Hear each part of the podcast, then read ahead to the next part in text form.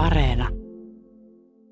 Erja Manto, näyttelijä, tuottaja, olet lukenut massiivisen romaanin. Löytyykö kadonnut aika nyt tämän kaiken jälkeen, Erja? No niinhän siinä viimeisessä Suomennos-sarjan kirjassa väitetään. Sen nimihän on jälleen löytynyt aika. Miten sitten ajattelet nyt tätä sarjaa, niin onko kyseessä psykologinen tarina vai yhteiskunnallinen tarina? Ihan varmasti molempia. Se, sehän on viiltävä yhteiskunnallinen ku, kuvaus, hyvin kriittinen ja hyvin hauskoin vedoin piirretty, mutta ilman muutahan se on, se on myös psykologinen teos mitä suurimmassa määrin, mutta se on niin laaja, että, että, tota, että, sen, että sen määritteleminen muutamalla sanalla on aivan ja on oikeastaan aika vaikea määritellä ylipäätänsä, että mistä tässä kirjassa on kysymys, että oma elämä kerrallinen varmaankin tämä kyllä on aika pitkälti. Näin varmaan voidaan ajatella. Miten päädyit tähän tai toimituksessa päädyttiin tähän, että miksi nimenomaan juuri tämä kirja luettiin? Mulla on semmoinen muistikuva, että se oli vain joku heitto, että me keskusteltiin pöydässä siitä, että olisi kivaa saada joskus klassikkoluentasarjaan muutakin kuin kotimaista klassikkoa. Me oltiin tehty niitä sitten siinä vaiheessa jo aika paljon. Ja tuntui, tuntui siltä, että olisi kiva laajentaa käännöskirjallisuuteen. Ja siinä sitten niitä nimiä heiteltiin pöydässä ja tämä jossain vaiheessa tuksahti esiin ei, pitkään aikaan siihen asiaan ei oikeastaan tartuttukaan, mutta sitten, sitten mä, mua jäisi kaivelemaan, kun, kun idea oli mun mielestä niin fantastisen hyvä. Ja, tota, ja sit, sitten tota kerran, kerran menin sitten supsuttamaan äh, Juha-Pekka Hotiselle, joka silloin oli radiodraama vetäjä, että tota, muistaks silloin kerran, kun puhuttiin. Ja, ja Hotsku sanoi, että no miksi et sä tee? Ja siitä, siitä ei mennyt alkoi. montaa kuukautta, kun mä olin jo studiossa ja aloitettiin. Että tota, tuumasta toimeen. Kauanko tässä urakassa meni kaiken kaikkiaan? No ajallisestihan siinä meni monta vuotta tietysti, koska studioaikoja oli siellä sun täällä. Mä luin aina jonkun muutaman ryppään kerralla, niin kuin muutama viikon joka päivä – ja sitten pidettiin taas taukoa, miten saatiin studioaikoja, että monta vuottahan siihen meni, kolme neljä vuotta varmaan kaiken kaikkiaan. Mm, mutta en mä tiedä, ehkä se oli hyvä, että se tahti oli semmoinen, että oli pieniä taukoja aina välillä, että jos olisi, jos olisi vetänyt kaiken samaan syssyyn, niin olisi voinut tulla uupumus. Nyt siinä oli koko ajan semmoinen, että ah, kuin ihanaa päästä taas sinne studioon tekemään sitä, että koko aika oli sellainen – se on niin mukaansa tempaava ja lumoava se kirja, että, tota, että se pysyy hirveän tuoreena koko ajan se ote siihen asiaan meillä, että me oltiin yhtä innostuneita koko ajan. Niin Brustin kieli, niin se on, ensinnäkin se on erittäin ilmaisuvoimaista mm. ja, ja täsmällistä ja tarkkaa ja polveilevaa. Eikö se ole aika hankala sitten lukea, kuin, kun lauset ovat hirveän pitkiä?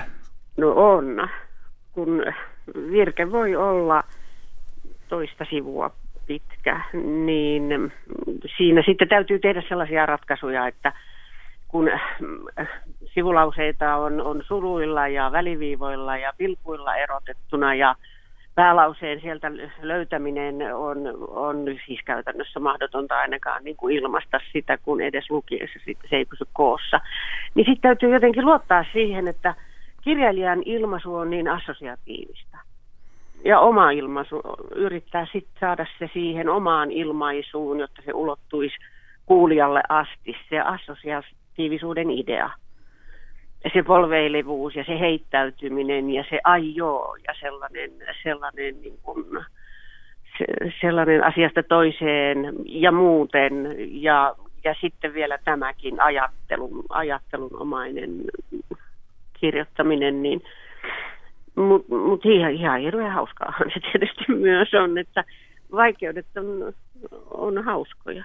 Mutta ajatuksen virtaa aika pitkälti. Joo, siellä on paljon sellaista, mutta, Mutta sitten toki siinähän, siihen mahtuu ihan valtava määrä erilaista, että siellä on valtava, valtavasti myös dialogia ja siellä on runoja ja siellä on ihan mitä vaan. Että tota, ja välillä ihan, ihan todella yksinkertaista suorasanaista kerrontaa. Ja, että ka- kaikkea löytyy.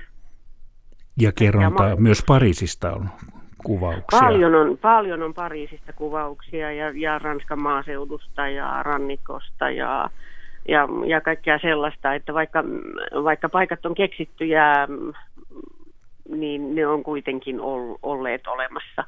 Että kyllä sieltä, Pariisi on Pariisi, mutta tota, kyllä sieltä sitten tunnistaa, tunnistaa sitä Normandian rannikkoa ja, ja niin poispäin, niitä paikkoja oikeasti, mitä, mitä siellä kuvaillaan yksityiskohtaisesti ja valtavan kauniisti.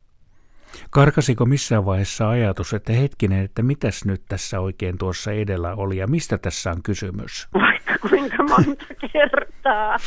Kyllä siellä pohdittiin ja mietittiin ja googlattiin ja hämmästeltiin ja kaikenlaista tuli eteen. Kerran yhdestä pätkästä puuttu kokonainen, kokonainen kolme neljä lausetta ja sitä ei löytynyt mistään sitä ei kerta kaikkiaan ollut sen tajus, vaan että nyt tästä puuttuu nämä muutamat lauseet. Ja sitten mä tarkistin sitä ranskankielisestä ja sitten onnettomalla kyökki ranskalla, niin kään sinne itse sinne joukkoon. Kukaan ei huomannut mitään. Se sattuu onneksi olemaan sellainen ihan yksinkertainen pieni, pienen pieni pätkä, mutta tota, sinne se meni ja valtavasti me Tiina Luoman ihanan äänisuunnittelijan, jota ilman olisin vain helisevää vaskia, kilisevää kulkunen, niin keskusteltiin valtavasti. Tiinalle sata kiitosta siitä, että se jaksoi mun kanssa puhua ja olla yhtä innoittunut siitä teoksesta.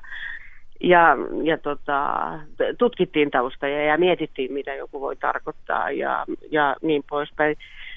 Semmoista johtotähteähän siinä lukiessa pitää, että jos niin kauan menee hyvin kuin itse ymmärtää, mitä lukee. Sitten voi kuvitella, että kuulijakin ymmärtää.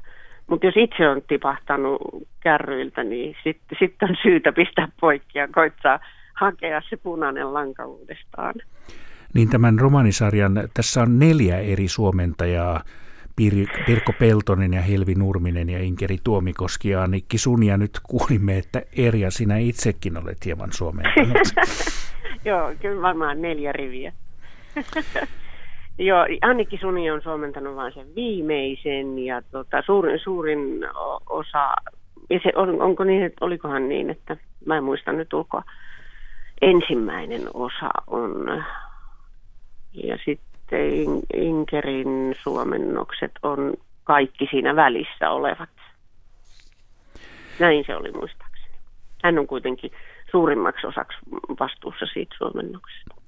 No nyt sitten on pakko kysyä tässä, kun kaikilta kysytään, jotka ovat suuren urakan tehneet urheilijoilta ynnä muilta, että no miltä Erja nyt sitten tuntuu? En mä tiedä, tuntuu ihanalta. Kyllä mun täytyy sanoa, että se on elämäni työ ja, tota, ja, ja olen sitä rakastanut jokaista sekuntia ja tota, kamalan kiitollinen on kuulijoille, joita tuli niin valtavan paljon enemmän kuin me koskaan kukaan uskottiin ja siitä valtavasta määrästä palautetta, mitä mä oon saanut ihan viikoittain vielä näihin päiviin asti. Ja, tota, ja, ja tästä tilaisuudesta, että mä sain sen tehdä, niin kyllä se on, olen onnen myyrä. Laskitko, pysytkö laskuissa, että kuinka monta jaksoa tuli kaiken kaikkiaan? Mä laskin ne. Mä laskin ne, se on 1075 jaksoa. Se on aikamoinen määrä. On se aikamoinen määrä, melkein 4000 sivua.